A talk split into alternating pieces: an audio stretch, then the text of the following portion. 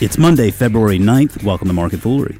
I'm Jason Moser. Joining me in the studio today from Motley Fool Stock Advisor Canada, Taylor Muckerman, and from Motley Fool Stock Advisor, the U.S. edition, Mr. Brendan Mathews. Guys, thanks for being here. Of course. Pleasure. Listeners, uh, please don't adjust your iPhones. This is a bit of a different uh, setup here. I am actually in the in the host's chair today. Chris Hill You look good is over there. out. Well, thanks, thank you. I I like to think that uh, maybe you're just used to seeing Chris here, and I'm just sort of taking on a little bit of his vibe. But uh, yeah, Chris is out. Turns out our buddy Mark Reeth is sick. Mark, Mm-hmm. we hope you feel better. Uh, so I guess they're scraping the bottom of the barrel here, getting a guy like me into host for uh, for a day. But I'll try to do the best I can. Let's plow forward here. Uh, we are going to talk about Hasbro earnings. We're going to talk about what really grinds our gears during earnings season. A little something new we're going to try today. But first, let's talk about Diamond Offshore. Uh, Diamond Offshore earnings came out today, Taylor, this morning. It was a miss on the revenue side, a beat on the earnings side. Uh, you know, what really caught my attention here was a dividend that they canceled. It was a special dividend uh, that, you know, I was looking at this. They've paid this every quarter dating back to the fourth quarter of 2007, and they canceled that dividend this quarter. They did. Uh, tell me a little bit about the quarter and why you think they canceled that dividend. So yeah, the quarter they were off seven percent year over year on revenue, but like you said, they beat on earnings for estimate purposes. Um, with the dividend, long-term shareholders have really benefited. It's been about 5.7 billion in payouts since you you mentioned they initiated that. So the stock sold off pre-market, but it's right around even now, maybe down about half a percent. But the special dividend is cut, and the CEO made some remarks that I thought were pretty interesting. He's talking about having some extra cash because everyone knows the oil market is is in a state of flux right now. He's hoping that there's some M&A activity out there that Diamond Offshore can take advantage of. Um, they have some some old fleets. You liken them to a Transocean, not nearly as big, but their their deep water and ultra deep water fleets are relatively old compared to um, an Ensco or a Seadrill. Um, and so maybe they have to, dry stack some of their older rigs or possibly take them off the market. And by dry stacking them, I just mean um, putting them back on the dock until they either get a get a contract or unt- until they do decide to try and sell them.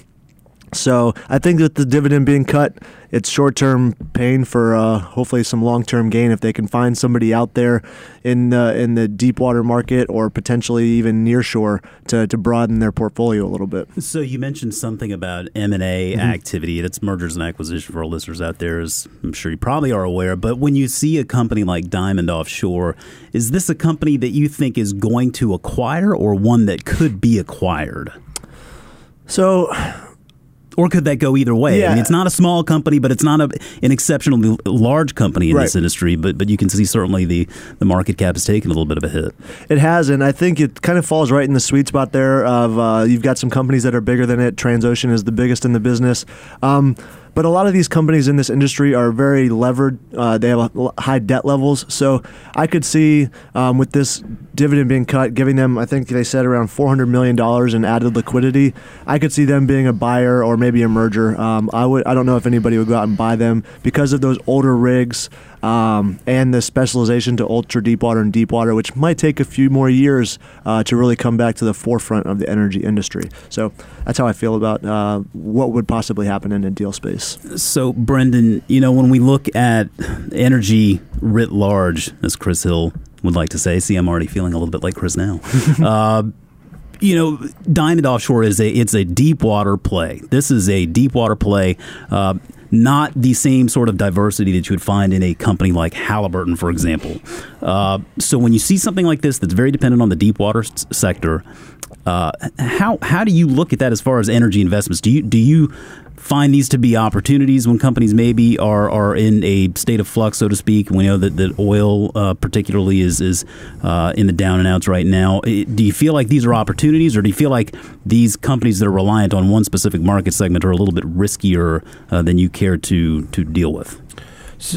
I think the way to make money on a company like Diamond Offshore is you got to buy it at the right point in the cycle, which I think is what uh, the Tisch brothers did at Loews when they when they initially bought in.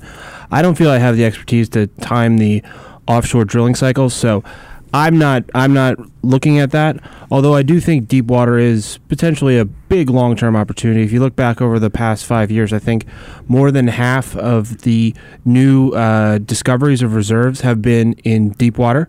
So I think that there's a lot of there's a good argument to say that there's a lot of oil out there uh, under the ocean, covers 72% of the the surface of the earth, and pretty deep. I think it was Pete Miller with National, or formerly with National Oil, Oilwell Varco, um, not too terribly long ago. I think he was he was looking at this as the as the deep water century. So mm-hmm. even though we're in some short term fluctuation right now, um, it could still certainly be. Uh, many brighter days ahead. Uh, Brendan, you mentioned something about the Tisch brothers real quick. And, and, Taylor, I wanted to ask you here because Diamond Offshore is a company with a relatively low float that's traded on the open market. Mm-hmm. And the Tisch brothers uh, head up a corporation called Loews, not the, the home improvement store, but mm-hmm. Loews Corporation, that uh, they, they own close to 51% of the voting shares of the, of the shares outstanding of, of Diamond Offshore. Right. So uh, when, when you see a company with, with that – type of ownership structure where you really, you know, at the end of the day, it, it, the Tisch brothers and Loews, they're, they're the ones calling the shots here. Mm-hmm. Does that give you pause or do you feel like, well, you're just really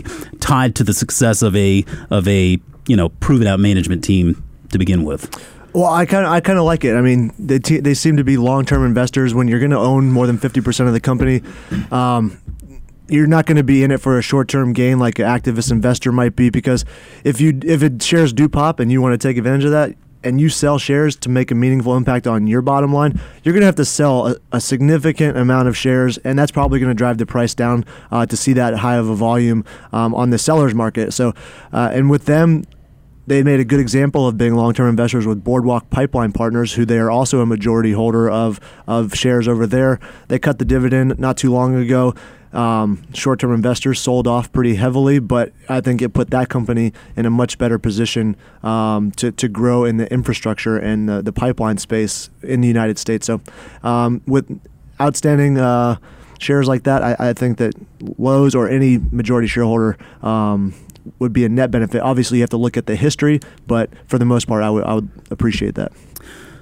The last of the major toy makers here announced earnings this morning. Hasbro came in a little bit light on the revenue side, Brendan, but earnings beat expectations, and the market apparently is loving it. Uh, the stock is up around 6% today, a little bit more. Uh, tell me a little bit about the quarter. You know, why we saw uh, so, so earlier in the quarter, we saw t- toy makers like Mattel, uh, we saw Leapfrog really, really uh, suffer uh, at, at, a you know weaker consumer spending in a tough holiday season. It seems like Hasbro had a less tough holiday season, uh, but but really the market is, is receiving this this story uh, much more positively than the other two. T- tell me a little bit about the quarter and, and, what you think went well. So first of all, you have to understand that revenue was only up one percent, not much, but that was actually because of currency effects. If you excluded the currency effects, which are kind of random noise over the long term, you're going to have a seven percent revenue growth, nine percent growth in adjusted earnings, and really what this came from was their category of boys toys. So that's Transformers, Nerf. Marvel. Those were the the killer um, franchises. Uh, their games and the girls categories, which include um, My Little Pony, those were those were actually down. So it was Transformers, Nerf, Marvel um, that were really strong. Twenty one percent sales growth in the boys category. That's really impressive given the, the headwinds all of these toy companies are facing in the digital age is, is all of these companies try to figure out ways to, to monetize those properties on the digital front. It seems like Hasbro's uh, faced with the same challenges, but they do have a line of, as you said, boys' toys there that are that are still obviously showing a popularity there. Now you talked a little bit about currency effects, and I want to ask your your take on this because we've seen a lot of this play out here over the course of this of this earnings season. Uh, companies like Amazon.com uh, felt the same sort of, of pinch there. Uh, you know, we talk about currency effects, and and it's it's easy to sort of note quarter by quarter. But but as investors, typically as foolish investors, we tend to, to look at things a little bit more long term. So when you consider currency effects, is that something you consider in an investment thesis at all, or is it even it's just something you, you just more or less dismiss? I don't think about it much. I my theory is that over time, typically it will even out. Now, there are probably situations where if half your business uh, is in Venezuela or Argentina or something like that, then then there's probably you should probably th- not want to hold money there and, and think about that. But but generally, I think that currency evens out over time. You'll it'll be a drag sometimes, and sometimes you'll get you'll benefit. Yeah, and it's worth noting that about half of Hasbro sales come from the United States and Canada. The remainder comes from that international market, but I don't think it's all levered to Venezuela. So investors could probably uh, feel a little bit better about that. And uh, raised the dividend today. The market seems to to appreciate that, along with a stock repurchase plan. So they're gonna they authorized another five hundred million dollars in stock repurchases. And one of the things I I think that's really admirable about Hasbro is they are really putting money uh, back in shareholders' pockets through both regular uh, dividend raises and then also pretty aggressive repurchases.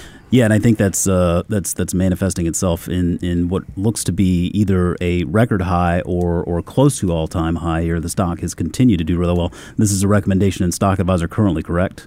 Yeah, it's currently a buy recommendation in Stock Advisor. Okay, well, to be continued. Uh, before we wrap things up today, guys, we, we thought we'd have a little fun trying something a little bit new here with a segment devoted to uh, what really grinds our gears during earnings season. You know, we, we take a lot of questions.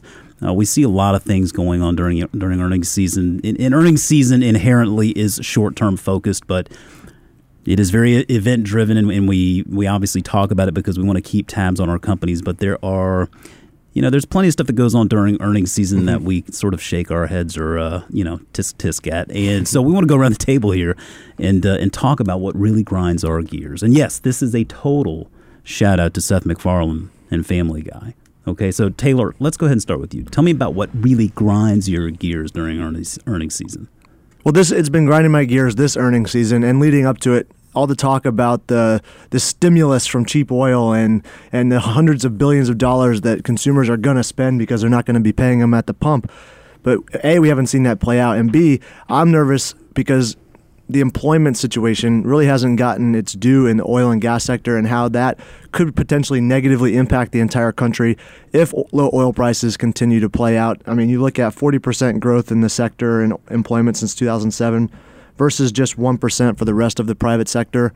Um, a little bit worrisome for me. Uh, and they pay high paying jobs. $96,000 is the average pay in oil and gas industry in the U.S., more than double um, the, the average here. So while these everyone's looking for retail to be to be higher or cost structures to be lower, I think the long term effects here could be could be pretty bad if we don't see a correction in oil prices. Maybe not to the hundreds of dollars per barrel, but at least back into the the 60s or 70s here pretty soon. Brendan, you want to tell everybody what really grinds your gears?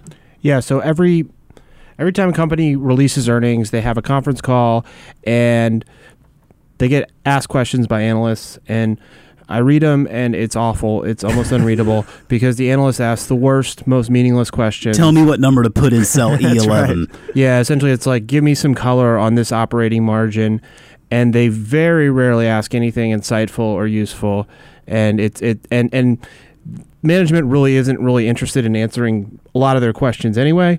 So it's just really a waste of time. It's pretty robotic. Yeah, I think generally speaking, when I go through all those calls, I mean, I, I every once in a while you'll run across a decent question, but it does seem that it's many of them one out of a hundred. Yeah, yeah. I mean, overwhelmingly, they're they're just questions that don't really have much to do with anything other than a very short-sighted, typically, you know, that day concern, and, and it has to do with yeah, like you said, them putting a little color on something, figuring out a way to adjust their model to up or, or to get a better guess at uh, the number of pen, you know down to the penny what earnings are going to be next quarter. It's very little s- sort of strategic talk about the important aspects of the business, and then management.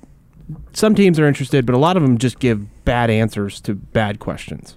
Do you think that's because they don't really know what to say, or are they just trying to end the call? I mean, is it you feel like maybe management sitting there on the other end of the line thinking, "Oh my God, can we just get through this?" I, mean, I have a business to run. exactly. so I mean, if they, they feel like they're getting stupid questions, then they're probably more more liable to, to offer up you know stupid or sort of non answers. Mm-hmm. I think one of the things is if you want to um, if you want somebody to not read a paper that you write, you should make it really, really long and, and really circuitous and pointless. And then they, nobody will bother to read it, so you don't have to worry about having a point or, or an answer or anything. One of the greatest lessons we've learned, I think, here, at least in my time, my five years of the full, learn how to write short and that will help you get your point across. More people will listen. And then there's the old axiom of uh, listen twice as much as you talk. That's right. right.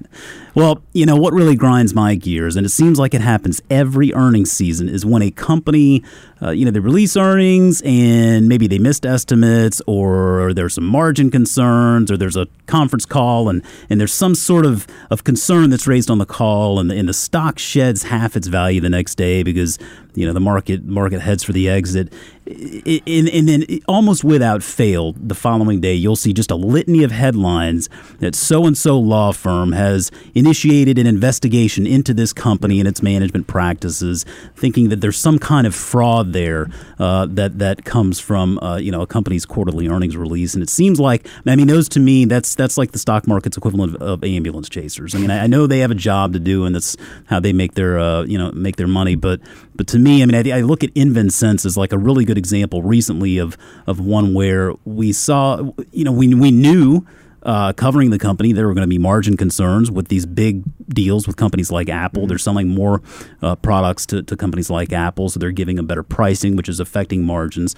We all knew this was happening, and yet when the conference call came out and the margin concerns were expressed on the call and seen in the release, still attorneys attorneys announce an investigation and, the next day you see this just litany of headlines. And, and, to me you know people people see those and I think they immediately freak out because uh oh there, there's there's someone being investigated here. There's some sort of malpractice going on or somebody did something wrong and and and you know this brings into question the management team. I, I think overwhelmingly the majority of the time these are ir- irrelevant, baseless, frivolous lawsuits. And so to me, I feel like that's just more cost added to the system that doesn't even need to, to be recognized. I look at it as until the SEC gets involved, I'm, I'm, I'm, I'm pretty much all right with this. And Stratasys was a good example recently as well. With uh, they pre-announced and stock sold off about thirty percent within hours. That's good. Another good point. Yeah, and, and, I mean companies that jump out in front of the bus early, yeah. uh, to try to to to sort of ease the pain. We saw Leapfrog do the same thing.